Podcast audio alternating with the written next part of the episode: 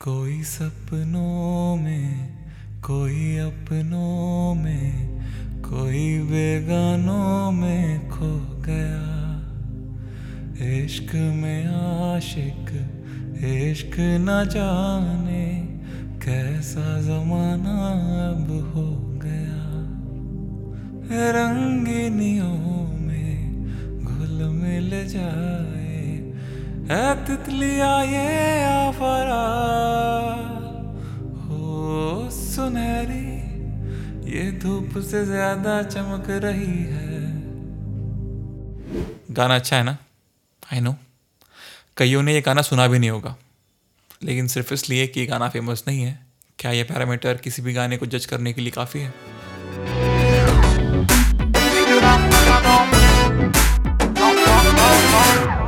किसी ने खूब कहा है। Startup is a profession it's an accident hi मैं हूँ आपका आवारा यार दानिश और आप सुन रहे हो आपकी अपनी पॉडकास्ट जिसका नाम है यार लंबी नहीं करो प्रोड्यूस्ड बाय आवारा परिंदे साउंड स्टूडियो तो जी, शहरत, एक ऐसी चीज़ जिसका इंतखब हर कोई करता है। अभी जो हंगामी हालात है specially you know with fast speed internet और इतने सारे यू नो प्लेटफॉर्म्स होना तो आज के तारीख में फ़ेमस होना बहुत आसान है। कई लोग अच्छे काम करके होते हैं, कई लोग गलत काम करके होते हैं। लेकिन जो लोग गलत काम करके होते हैं ना, वो भी अच्छा काम आगे करते हैं और उसके बाद अपना जो पिछला पास था, उसको यू नो साफ़ करते हैं। होता है, नहीं होता है, वो अलग बात है बट करते हैं। अब artistry and fame you know it may feel like कि they are two sides of same coin but they aren't और ये मैं इसलिए बोल रहा हूँ क्योंकि ऐसा हो सकता है कि आप बहुत गजब के आर्टिस्ट हो बट आप फ़ेमस नहीं हो। और ऐसा भी हो सकता है कि आप बहुत ही ख़राब आर्टिस्ट हो मतलब आपका आता पता लापता कहीं नहीं हो उसके दायरे में। बट आप फ़ेमस हो। तो फ़ेमस होने का टैलेंटेड होने से या आपके आर्ट पे, आपके नो, आपके क्राफ्ट पे मास्टरी होने से ऐसा कोई ताल्लुक नहीं है अभी के तारीख में, ठीक है? पहले था। तो आप आज ये सोच रहे होंगे कि इसको आज कौन सा कीड़ा काट गया भाई? मतलब आप लंबी करते हो, ठीक है, लेकिन अभी आज इस पर बात कर रहे हो आप फ़ेमस अजीब तो बात ये है कि मुझे ना एक मिसकंसेप्शन दिखा है especially with non-musicians. So what they do is they start judging people with the amount of fame they have. You know, आपके इंस्टा पे फॉलोअर्स कितने हैं यूट्यूब पे सब्सक्राइबर्स कितने हैं और ये बात जब तक नॉन म्यूजिशियंस कर रहे थे ना तब तक ठीक भी था कि आपको पता नहीं है लेकिन अब मैंने ऐसा देखा है कि जो म्यूजिशियंस हैं ना वो भी इस ट्रैप में फंस रहे हैं और मुझे आज भी मेरे म्यूज़िक कंजर्वेटरी का फ़र्स्ट डे याद है मतलब हम लोग सब तैयार होके मतलब क्लास में इंटर करने ही वाले थे कि हमने देखा गेट पे एक शख्स एकदम यू नो एक slow motion walk slow motion नहीं था नॉर्मल ही था। ए आर रहमान इंटर कर रहे हैं कॉलेज में और मैं बोल रहा हूँ कि वाह भाई। और मेरे साथ साथ मेरे बैच के जितने बीस पच्चीस बच्चे थे, वो सब के सब अपना फ़ोन निकाल के खट खट खट खट खट फ़ोटो खींचना शुरू। वो हुआ सेशन मतलब वो सर गए, उसके बाद हम लोग अपनी क्लास में घुसे। तो क्लास में घुसने के बाद हमारे जो एच थे माननीय, उन, उन्होंने हमें एक स्पीच दी उस दिन, एक भाषण दिया। उन्होंने ये कहा कि क्या आप आपके साथ जो बच्चे खड़े अगर वो आपके उसे रैंडमली रास्ते पर मिल जाए तो क्या आप उनके साथ उनकी फ़ोटो खींचोगे? हाँ या ना? ये ओपन था सवाल।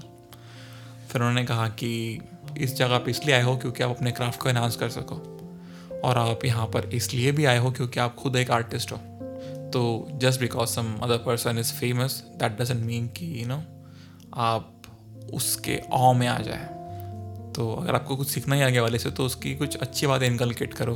Try to inculcate his good qualities that can make you a better person and good musician as well अब ये भाषण सुनने के बाद, भाई साहब मतलब क्लास में जितने बच्चे थे, वो सब लोग बोले कि, यार सर क्यों खा रहे हो सर मतलब क्यों पका रहे हो सर और इतना गज़ब हम लोग का यू नो एक फ़ैन बॉय मोमेंट हुआ है बाहर।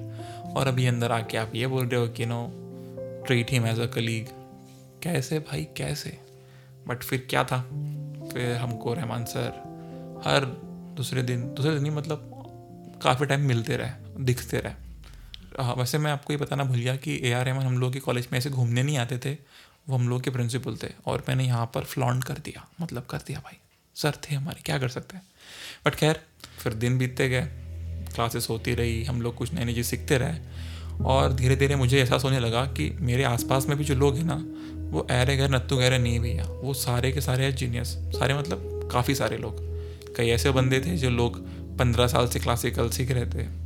कोई ऐसे थे जो विशारद थे, कोई प्रोडक्शन में बाप थे तो कोई परफेक्ट पिच थे। मतलब भाई साहब टैलेंट का भंडार आस पास सब तरफ़। लेकिन सब में एक चीज़ कॉमन थी। वो ये थी कि वो लोग फ़ेमस नहीं थे। अब क्या ये चीज़ हो सकती है उनके टैलेंट को जज करने का पैरामीटर फ़ेमस नहीं होना। तो मेरा जवाब है बिल्कुल नहीं। Art and music is all about expressions आप आपकी कला को पूछते हो यू नो सालों साल रियाज करते हो और ढेर सारा वक्त गुजारते हो। और यू नो इतना वक्त गुजारने के बाद आपको ये होता है रियलाइज़ कि मैंने अभी तक सिर्फ़ ऊपरी सतह को खुरेदा है। मुझको नहीं पता आगे और क्या है।